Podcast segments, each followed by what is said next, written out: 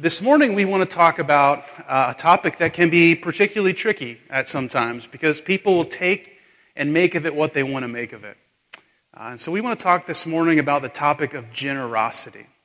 I believe that to be a follower of Jesus means we are called to be radically generous. Now, uh, if you're in our community groups, you're going through a lengthy study on generosity, and I pray that that's been meaningful. It's been uh, deeply meaningful for me, and I pray it's been meaningful for you. And I'll steal a little intro. I'll steal a little intro that Tim Keller uses in that series when he says most people, when they hear the word generosity, immediately think about money, right? And while generosity certainly speaks to money, it also speaks, I think, to every facet of our lives. And so this is how we need to understand generosity this morning. So when you hear me say generosity, you think I'm going to talk about money. What I want to say to you is two things. One, you're absolutely right. And two, but it's not just that, it's the whole reality of our lives. What does it mean for us to be generous people in light of the gospel? Uh, if you have a copy of the scriptures, you can turn to 2 Corinthians chapter 8. This is kind of going to be our foundational passage. We'll do a little bit of jumping, uh, mostly storytelling from other parts of the scriptures, but 2 Corinthians 8 is kind of going to be our, our launch pad. And I want to start with verse 7. Uh, Paul is writing his second. Most scholars believe this is at least his third, if not his fourth letter to the Corinthians. The other ones just didn't survive and make it into the canon of Scripture. Uh, this is a, a church that he is passionate about, but he's also writing to them to help them continually reshape their lives in light of the gospel. And this is what he says 2 Corinthians chapter 8, verse 7. But since you excel in everything, in faith and speech and knowledge and complete earnestness, and in the love we have kindled in you, see that you also excel in this grace of giving. I am not commanding you, but I want to test the sincerity of your love by comparing it with the earnestness of others. For you know the grace of our Lord Jesus Christ, that though he was rich, Yet for your sake he became poor, so that through his poverty you might become rich. Verse 9 again For you know the grace of our Lord Jesus Christ, that though he was rich, yet for your sake he became poor, so that you through his poverty might become rich. This morning, what I want to suggest to you in a very simple statement is that a generous God calls for his people to be a generous people. A generous God calls for his people to be a generous people. And this is exactly what Paul is saying to the Corinthian church.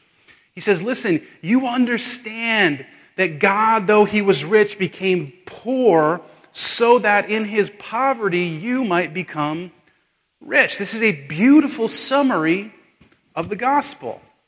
Now, if you're with us for any length of time at Hope, you know that I'm obsessed with the gospel, right? I talk about it all the time. For me, the whole of Scripture is, is speaking about the gospel. And so this morning, what I wanted to do in the first few moments that we have together is really to clarify what is the gospel. And in so doing, get at the generous heart of God. Now, we took six weeks in telling the full story of God, and we could have taken much longer uh, at the beginning of September and kind of into the, into the fall time. And all of that was to summarize the gospel. The gospel is a huge story, right? But if we really want to get to the core of the gospel, what we understand is that humanity, us included, tend to want to do our own thing, right? We tend to want to go our own way we tend to think that we can construct a good life for ourselves. And in so doing, far too often, we fail to understand that all of the good things in life actually come from God Himself. And that God created humanity to bless them and to call them into this full life that is a dynamic connection between God and man. And so then God, looking upon humanity, who in every turn, right, from Adam and Eve in the beginning all the way to you and me today, tend to move our own way away from God, tend to determine what is right and what is wrong. And we, therefore, are broken people. Now, you don't have to nod publicly, but can you agree with that in the depth of your own heart that your life is not all that it could be? That your life is broken? That even as good or moral of a person as you may be, that deep down there's a brokenness, there's a fracture, there's a separation between you and the God who created you. And so then we see in God really a choice, right? What does the great and powerful God of the universe do to a humanity whom He created to live in this relationship with Him, but that has gone their own way and finds Himself broken? And in that, we see the heart of the gospel. That this God, rather than saying, I can't believe you keep doing this, instead is a God who pursues humanity at every turn of the story. And this is ultimately most beautifully known in the reality we're about to celebrate in Christmas the, the coming of Jesus, God Himself lying down His divinity so that He could enter into the mess of humanity and ultimately, through His work on the cross, winning a great victory over sin and death, and therefore applying it to anyone who would be joined to him. This is what Paul's saying. That God, who was rich, became poor, so that in his poverty, we who are poor might become rich. And for those of you who have known the gospel and who have known Jesus and who have who have been joined to him, you have experienced what I'm talking about in your life. A whole new way of seeing things, a whole new way of understanding things, and you have seen the generous heart and nature of God.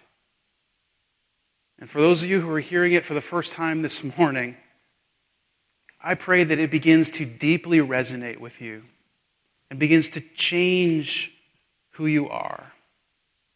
There are two foundational passages of Scripture for me. There's, there's, loads more, but for me that really speak to the generous heart of God. The first is Exodus 34, verse 6 and 7.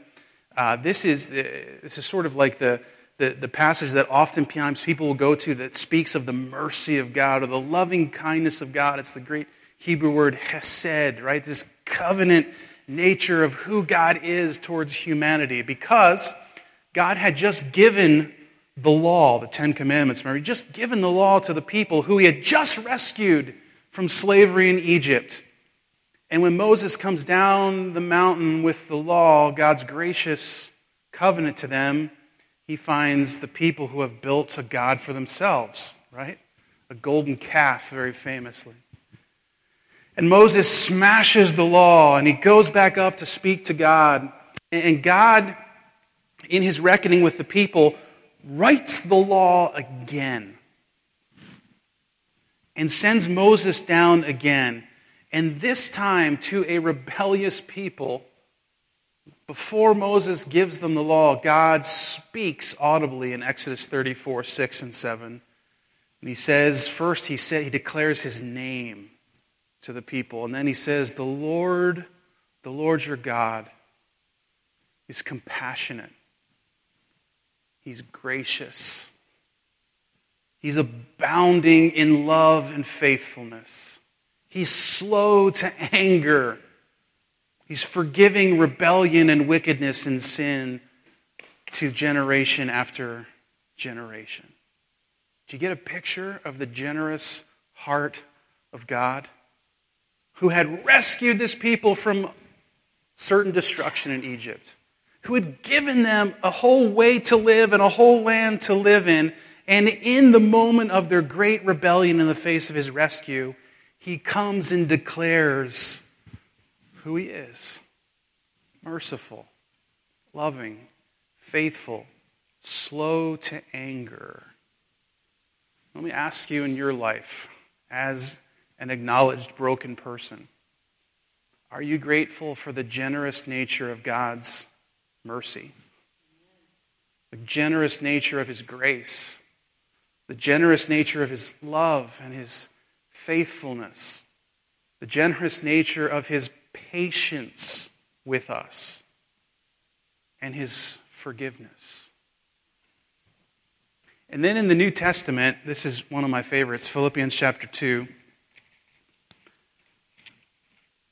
This is what Paul writes to the church at Philippi about Jesus. He's encouraging them to be united together, and he says, Hey, the only way this is going to happen is if you kind of look at who Jesus was and model your life around him.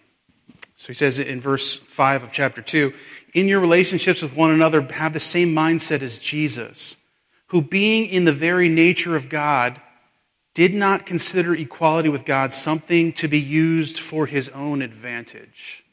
You see this. Rather, he made himself nothing by taking the very nature of a servant, being made in human likeness, and being found in appearance as a man, he humbled himself by becoming obedient to death, even death on a cross. Therefore, God has exalted him to the highest place. He's given him a name that is above every name, that at the name of Jesus, every knee will bow, every tongue confess that Jesus Christ is Lord to the glory of God the Father. We see it in stark narrative, the generous nature of God through Jesus. How many of you, living in the perfection of the proverbial heavens, would set it aside, let alone set it aside to enter the brokenness of the world? And not just the brokenness of the world, but a people in exile to another nation, as Jesus did. Knowing that you were coming ultimately to lay down your earthly physical life too on a cross.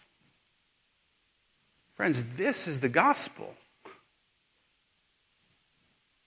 That in our brokenness, Jesus has entered in radical generosity to rescue us.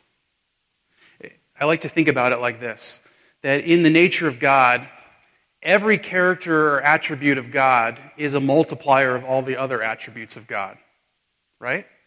So we say things like, God is love. So then every other characteristic of God is also known through his love, right? So that God is holy, but he's loving in his holiness, so that God is just, but He's loving in His justice. God is omnipresent, but in His being everywhere, He's demonstrating His love. And I think the same is true for His generosity. See, when we define God, we ultimately are not just giving attributes of who He is, we are actually defining the attribute by who God is. Does it make sense?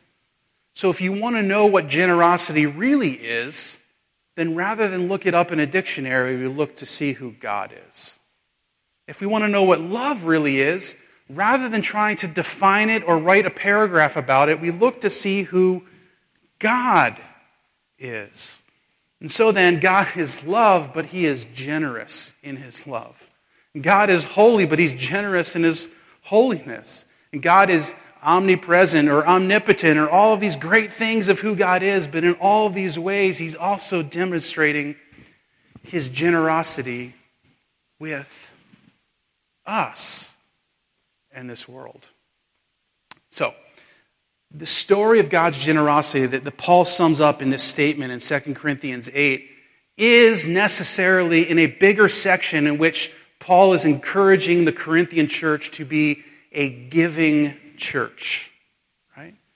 He's calling them to generous lifestyles, but he understands that this is not something, his words, that he can command them to do, right? He's not saying, hey, listen, you have to be generous people. Otherwise, God's going to be upset at you. You have to be giving people, otherwise, something really bad could happen to you. He's saying, No, I, I'm not, I can't command you to do anything. What I can remind you is who God is. And on the basis of that, call you to reflect who He is to the world around us.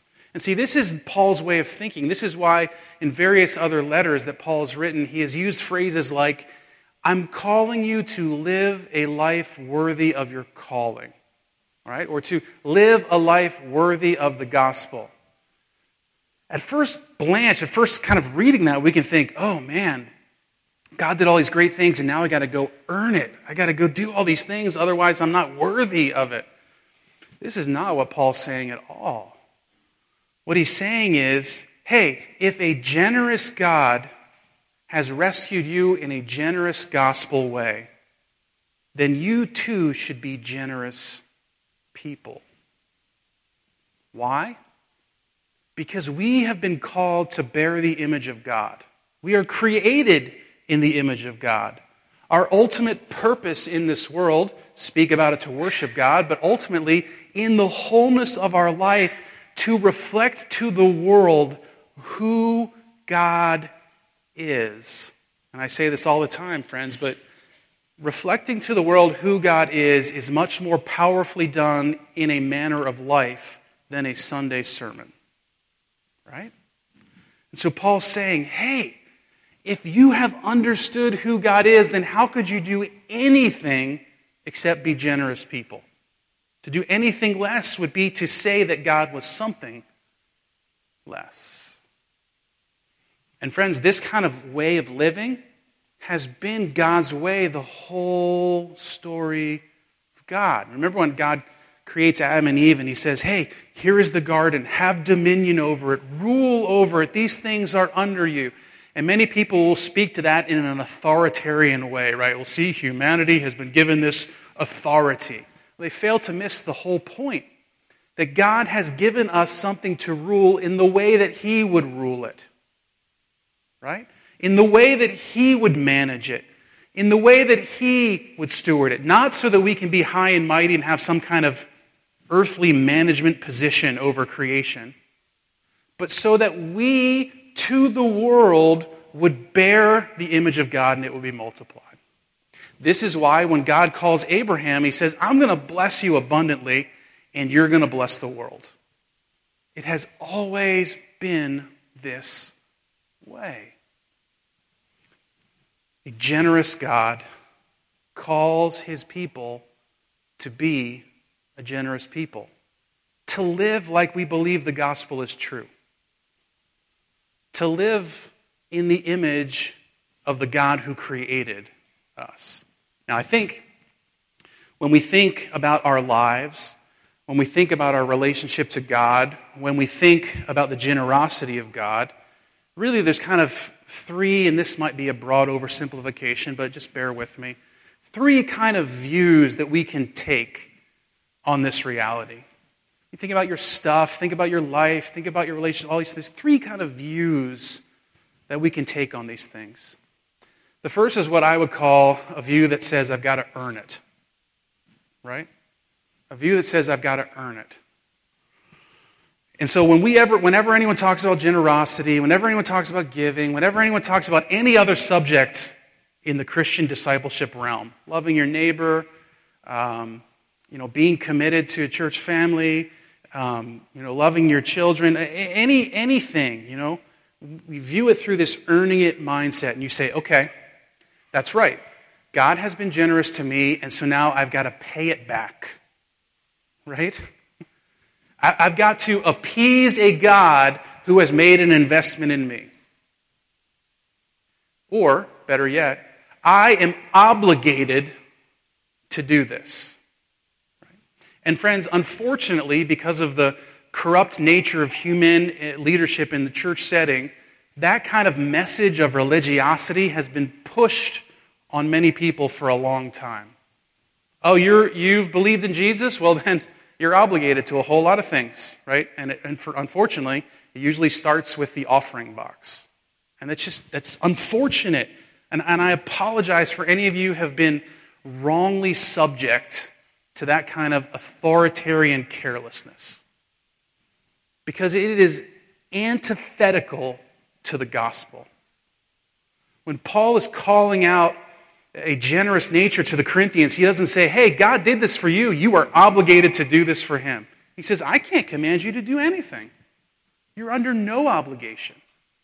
Uh, I've preached previously uh, here about my view on tithing. If you're interested in that, you can listen to another message, but let me give you the shorthand of it. I do not believe that tithing is a New Testament concept. Uh, many people would disagree with me, and you're free to disagree with me too. Uh, but it's something I've, I've talked about elsewhere, and I'm not going to get into it. But often for many people, tithing falls into this realm of thinking. Okay, you're right, God has done these things, and I'm obligated to give Him 10% of everything I've had.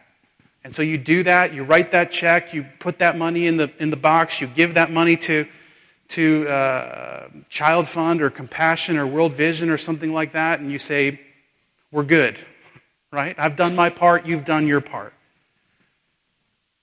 And the unfortunate reality that I would say to you is, I don't think you've ever really understood the gospel.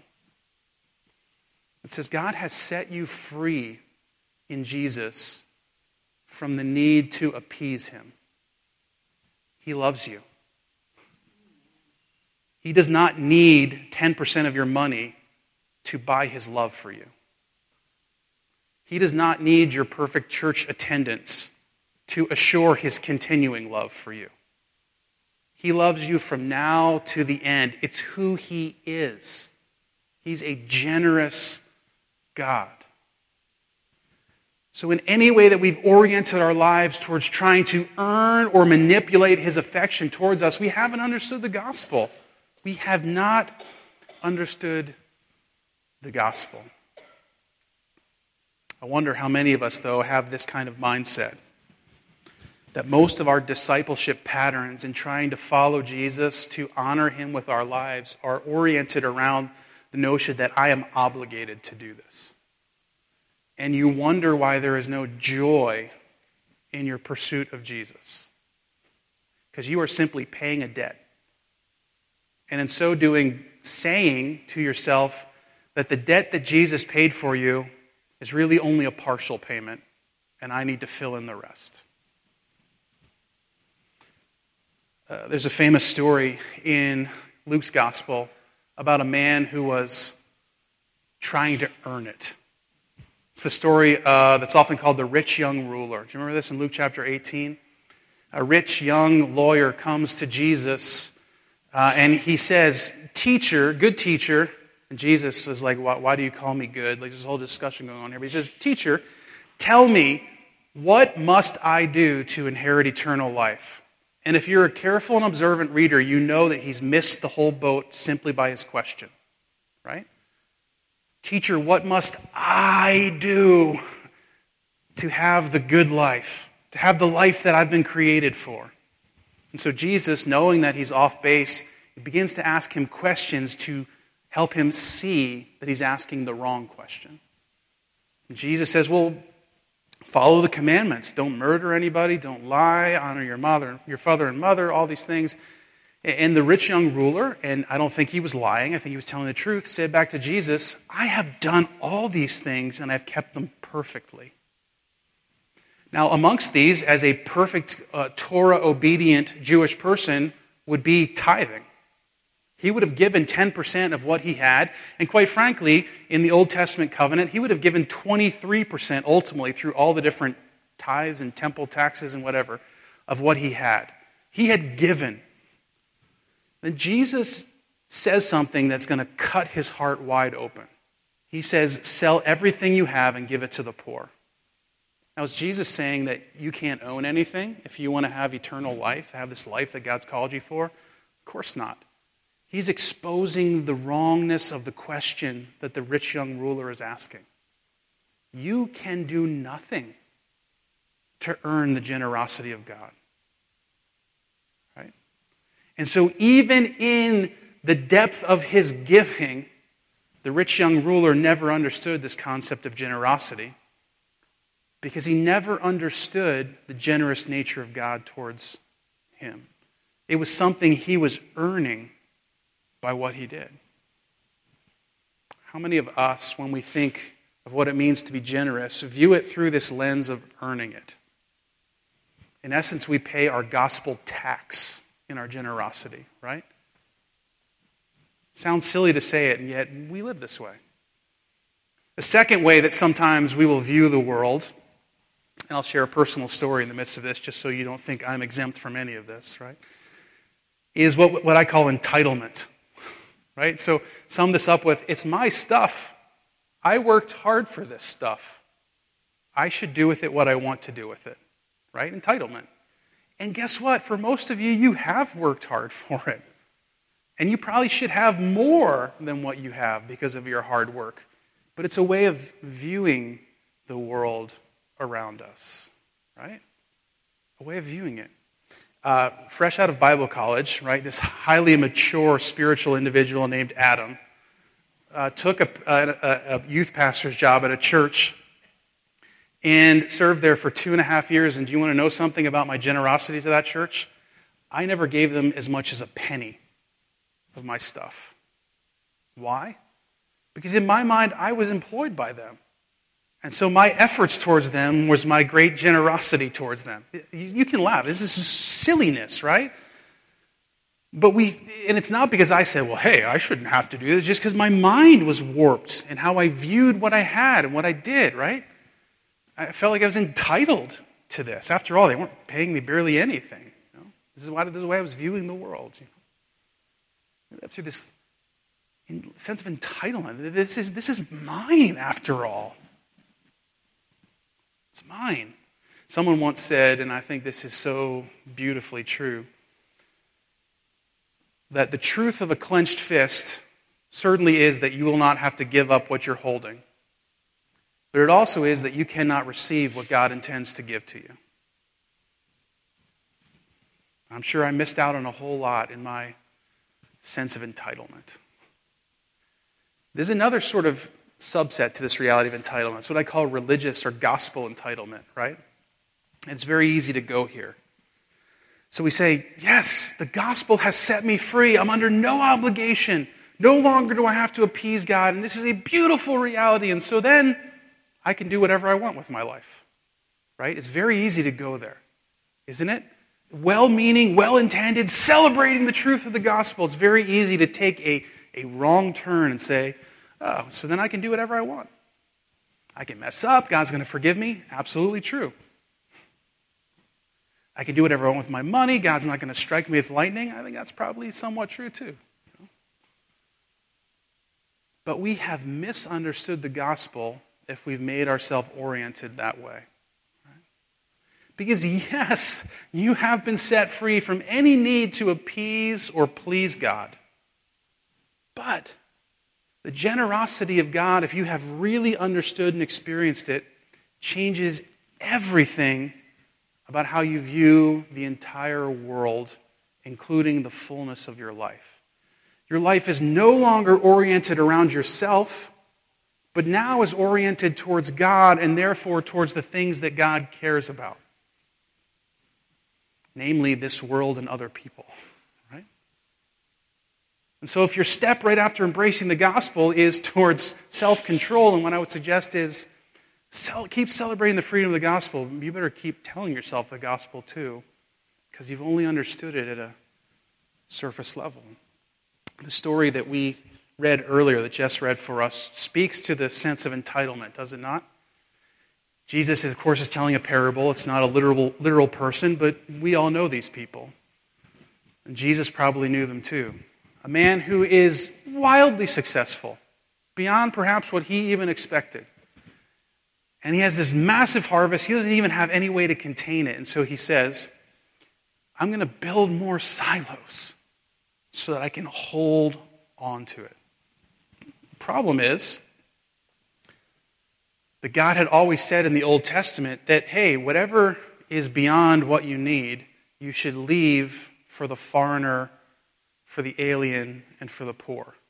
Right? Jesus isn't just picking on this person because he was wildly successful, he's showing a heart reality here entitlement. And then there's this third view and some, we taste this, but we kind of almost never really get here. And this is, a, this is the true gospel view, and that is what I call we've been entrusted with what we have.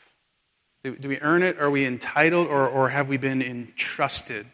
And if we really believe that, that every part of us, our money, our personality, uh, our belongings, our talents, if we really believe that we've been entrusted with them, then we would be geared up and oriented to steward them in the way that God would steward them.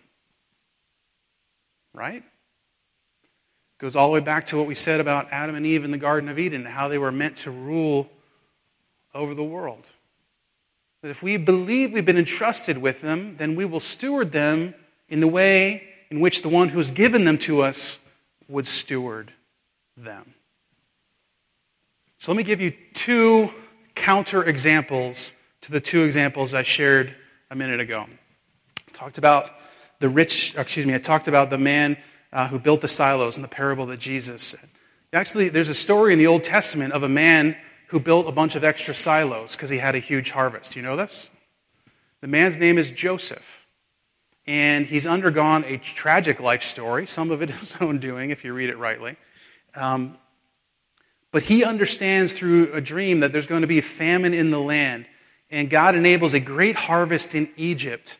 And Joseph builds extra silos so that all of these things can be stored up. But not stored up solely so that the Egyptians and Joseph can withstand a famine, but so that the nations of the world can come and be rescued. It sounds like the gospel, doesn't it? That is a view of being entrusted. Or there's this little guy who climbs up a tree to meet Jesus. Remember his story, Zacchaeus? Remember him? We're told he's a wealthy man, and he's a wealthy man by the most corrupt means possible, right? He's in bed with the Romans, collecting taxes and adding a whole bunch to the tax so he can have this great lifestyle. He's extraordinarily wealthy. He meets Jesus. He desperately is trying to find Jesus. He sees him, and, and Jesus said, I'm going to come spend the night with you, Zacchaeus. He meets Jesus, and as a response to the generosity he finds in Jesus embracing him, this is what Zacchaeus says the next day I will give away everything I have because of this. Right, summarizing, but you get the point. This is radical generosity. A man meets Jesus, and his whole way of living is radically changed. His whole manner of living, everything he was about was to obtain, obtain, obtain. He would do it in the most corrupt ways because his highest purpose was to have as much as he could. Suddenly, when he experiences the gospel in its truest sense, it changes him radically. And he says, I'm going to give everything away. Everything away. Now, the story is profound. But I do believe as followers of Jesus, as people who have met a generous God and have been generously rescued by God, that we are, in fact, called to radical generosity. Radical generosity. There's a few things I would want to say about that. The first thing is that radical generosity understands that the gospel changes everything about how we live our lives. Everything. And so, what I want to say to you is that this is not a sermon solely about money. This is a sermon about what it means to be radically generous in loving your neighbor. To be radically generous in forgiving people who have wronged you. To be radically generous in opening your home to strangers or to people who need space. To be radically generous in your praise for people. This is something I'm learning in my life even now, right? I'm, I'm German. That's my excuse. I'm not sure what your excuse is, but it's hard for me to be effusive in my praise. Right? We just kind of work hard and do our own thing. But no, I'm lacking in generosity in that way, right? In every single aspect of your life. Children, to be radically generous in your obedience to your parents. Parents, to be radically generous in the way that you lead your children. Employees to be radically generous in the way that you carry yourself at work. Employers to be radically generous in the way that you treat your staff and the people underneath you. When we say radical generosity says that the gospel has changed everything about how we understand and live life. Now listen, money is part of that, right? Because we have two ways of obsessing about money in, in when pastors want to talk about money, right? And if you've been here for any length of time, it's like the second time in five years, but here we go. There's two ways we obsess about money. The first is, well, he's just talking about money. Does he understand everything else? Or the second way is, well, hey, that's right, I can do other things, so I don't have to worry about money. I can be radically generous at work, and so I don't have to worry about the money thing, right? No, that's part of it too. This is not a sermon about money, it's a sermon about radical generosity, but your money is part of what you need to be generous with. Catch it? Second thing radic- radical generosity plans and is disciplined in order to be generous. Right? I would, I'm going to have the, the highest view of all of you, right? And say, I think all of us want to be generous, but we find ourselves lacking the space to be generous because we have not planned and been disciplined in order to be generous. Joseph, when the famine struck, had silos of resources for the nations to receive. He didn't say, oh man, I should help these people out. What am I going to do? I don't have anything. He planned, right? And so, the same way with our money, how, how can we plan to be generous with what we have? With our time, whatever amount of time. So I know some of you, like my life and my wife's life, and my family's life is extraordinarily busy. I'm not telling you you have to quit your job so you can be generous with your time, but you can say, what time do I do have, and how can I be intentionally generous with my time. Some of you have bigger houses, some of you have smaller houses. It doesn't matter the size of your house. You say, How can I be intentional? How can I plan to be intentionally generous with the house that God has given me? We all possess different personalities and different talents. How can you plan to use the unique things that God has given you to make you you? How can you plan to be generous with those things. Radical generosity believes it so much that, that we plan and are disciplined in order to pursue it. Third thing radical generosity views wealth not through what we don't have, but through what we do have. Right? Radical generosity views wealth not through what we don't have, but through what we do have. Back to 2 Corinthians chapter 8. Listen to what Paul says to the Corinthian church here.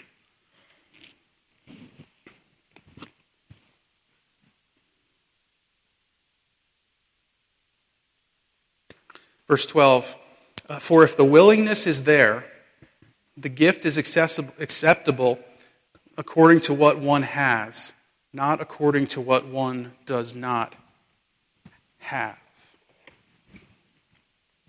Most of us are prone to view what we have, I'm talking much bigger than money here talents, abilities, stuff, whatever, time.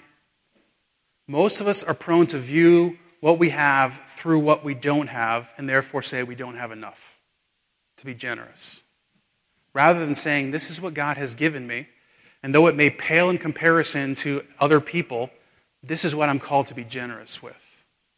Two examples in the scriptures. One from Paul will talk about here in 2 Corinthians 8. First is the church at Philippi. This is the church that Paul writes the letter Philippians to. And he speaks to them about having the character of Jesus because, in many ways, they get it and they understand it. One of the main reasons that Paul writes the letter of Philippians is to thank the church at Philippi for sending him money regularly.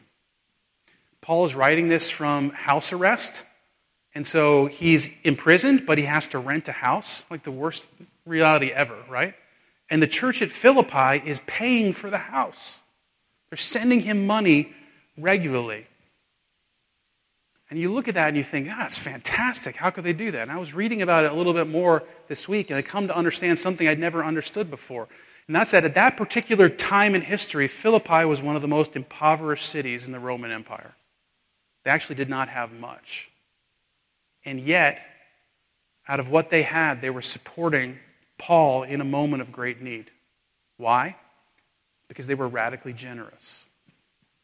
In the same way, the churches at Macedonia, Paul is going to talk, talk to the Corinthians in 2 Corinthians 8 about the churches at Macedonia. Go all the way back to the first verse in 2 Corinthians 8.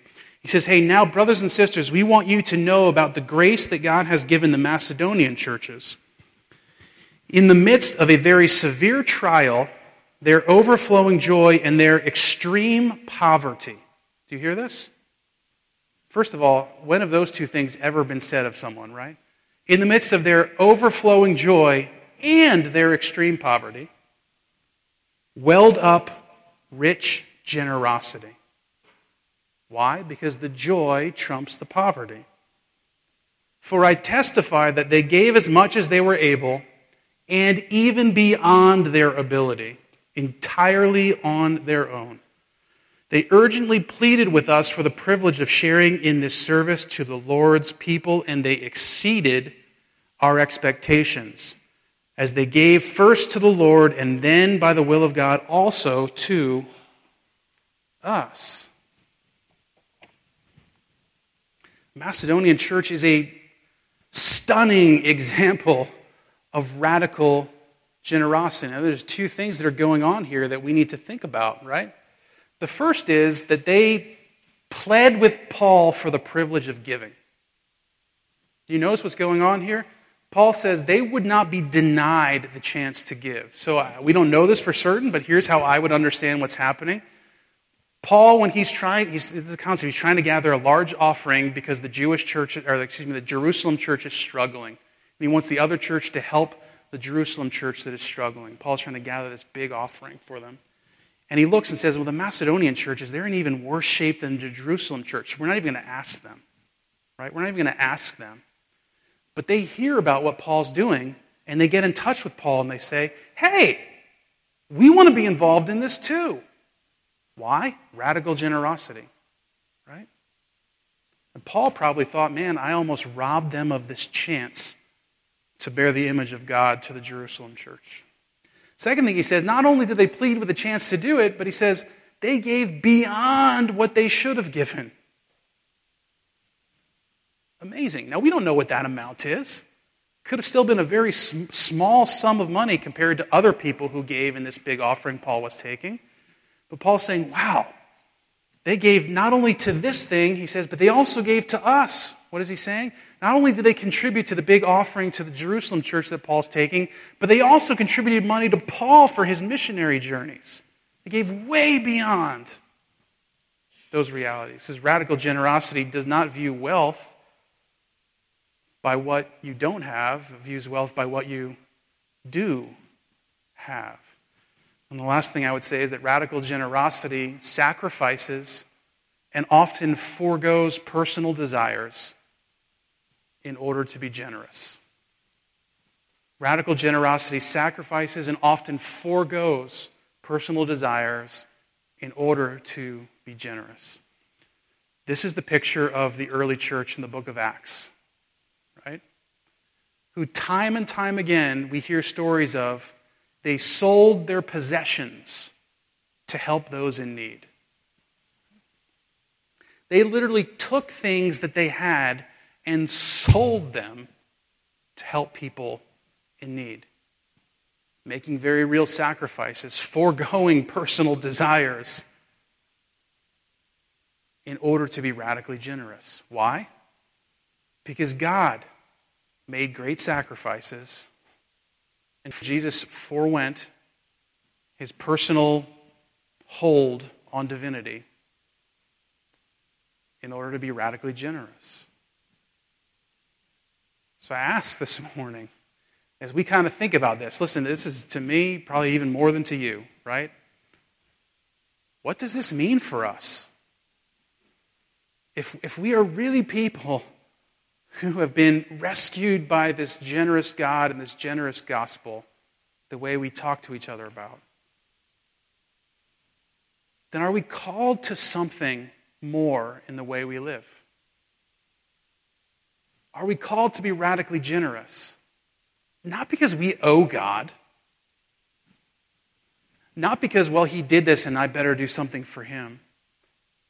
Not to sort of seal the deal for what God has done for us. That stuff's all taken care of. None of this is obligation. Paul says, I can't command you to do this. But do we believe that the things of God are actually far superior, far more important than the stuff of earth?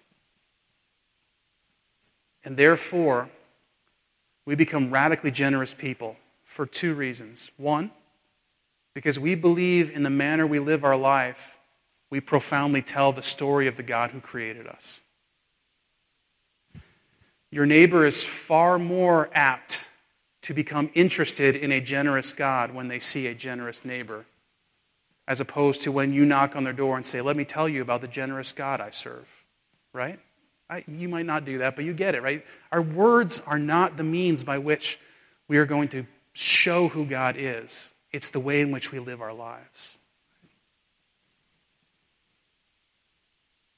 And because we believe that the things that God is rising up, the communities that we're part of, are geared to accomplish the things that He's intending to accomplish, the stuff of God more important than the stuff of earth. This is why we're generous. Not so that we can be the most generous, not so that we can prove ourselves to God, but because the gospel has changed everything about how I view this world and how I view my stuff and how I view myself. I love what Paul writes to Timothy, who's a young pastor in a church at Ephesus. And this is what he says to him. 1 Timothy chapter 6 verse 17. He says, "Command those who are rich in this present world not to be arrogant, nor to put their hope in wealth, which is so uncertain, but to put their hope in God, who richly provides us with everything for our enjoyment. Command them to do good, to be rich in good deeds, and to be generous and willing to share. In this way, they will lay up treasures for themselves as a firm foundation for the coming age, so that they may take hold, listen to this, so that they may take hold of the life that is truly life. What does it look like to enter into generosity? Paul almost gives a four way path here, doesn't he? First thing he says as you look at your life is you need to evaluate what your hope is in. Are you like me? I'm a pastor, like I've given my whole adult life to this gospel thing, and yet the percentage of my hope in this world, unfortunately, outnumbers the percentage of my hope in God, right? God still loves me. He's not, but if we're just being honest with each other, right? Paul says, hey, teach them to evaluate their hope. Talk to rich people, and I think he meant most all people because poverty was intense. In the same way, he would look at a church like this and say, yep, they're all rich. He said, talk to rich people and say, where's your hope? Is your hope in what you've accomplished? Is your hope in what you can accomplish with what you've amassed? Is your hope in what you've done, your performance, your provision?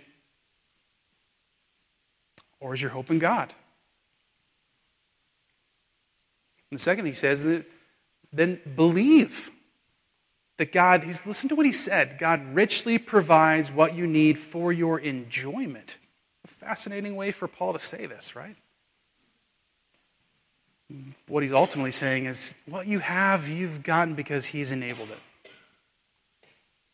And the call into generosity is not a call for you to become so poor that your life is miserable, but it's for you to share what God has blessed you with.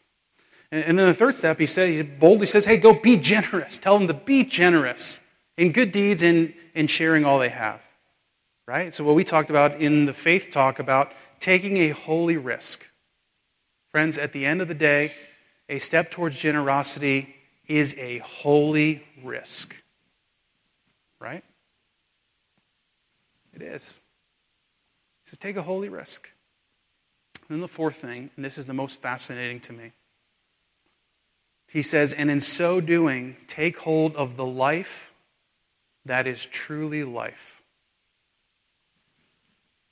Now we're catching a glimpse of something here, right? Because Jesus has said, I'm the resurrection and the life, right? Jesus said, I've come to give people not only just life, but abundant life. And what he's saying is when you begin to live in light of the way, in light of who God is, and it begins to order how you live around the world, then you are actually beginning to take hold of the life that you were created to live. Let me summarize it in Jesus' own words in the book of Acts. It is better, more blessed to give than to receive. Generosity is a better way of living. And when you take hold of it, you begin to see it as it ignites your faith and proclaims the image of God to the world around you. This morning I ask, what does it mean for you to be radically generous? Not just with your money, but with all of your life. What does it mean for you to understand that the gospel changes everything about who you are and how you live? What does it mean for you to plan and be disciplined now in order to be generous? What does it mean for you to define wealth not based on what you don't have, but on what you do have? And what does it mean for you to sacrifice or even forego personal desires so that you can be generous. A generous God calls his people to be a generous people. Friends, ordinarily I'd stop and pray right there, but I'm going to give you a quick caveat. If you're visiting with us, I'm glad you're here, and I'm going to let you listen in on a little family conversation right now. If you're a regular part of Hope, I want to speak to you about radical generosity for a minute, because it would, as the pastor here and as someone who's trying to be radically generous in and through Hope, it would be irresponsible for me to not do it. I believe for all of us who call hope our spiritual home, we have a responsibility, not a commandment, to be radically generous in and through Hope Alliance. With your time, with your talents, and with your stuff, including your money. Not because we keep track of it, not because you're required to by some covenant you've signed. You guys know that's not true. Not out of obligation. There's a reason we don't pass offering plates ever here, because we don't want anyone giving out of obligation. But if this is something you believe so strongly that God has called you to, then you believe and agree with what we're called to do in this world. And therefore, you need to join us in being radically generous with your finances, with your time, with your talents, with your home, with your swimming pools for baptisms, with your cooking abilities for gatherings, with everything and anything that defines who you are and how you live your life. And, church, this church must be radically generous to this community and the world around it. With our time and with our talents and with our money. It's why the leadership of this church, and, and I'm proud to be part of it and, and honored for those, honored to, to speak on behalf of those who, who are part of the leadership here. As we look towards a budget again for next year, have said significant percentages of anything that comes to Hope financially goes right back out to the world around us. 10% to missions around the world of everything that comes to us, we give away a significant amount of money to the district that we're part of with the Christian Missionary Alliance so ministry can happen all across eastern Pennsylvania. A percentage that goes to church planting and ultimately to plant a church in the coming year in Nazareth. That's part of a big dream that we have, church, to plant churches all across the Lehigh Valley. We don't want to get one big church, we want to have a network of lots of thriving churches. We can be generous radically because you are radically generous with us. Family conversation over. God has called us all to be radically generous. And yet, even in the ways in which we have been stingy with our time, our talents, and our treasures, the radical, generous love of God is unchanged towards you. Can I pray with you?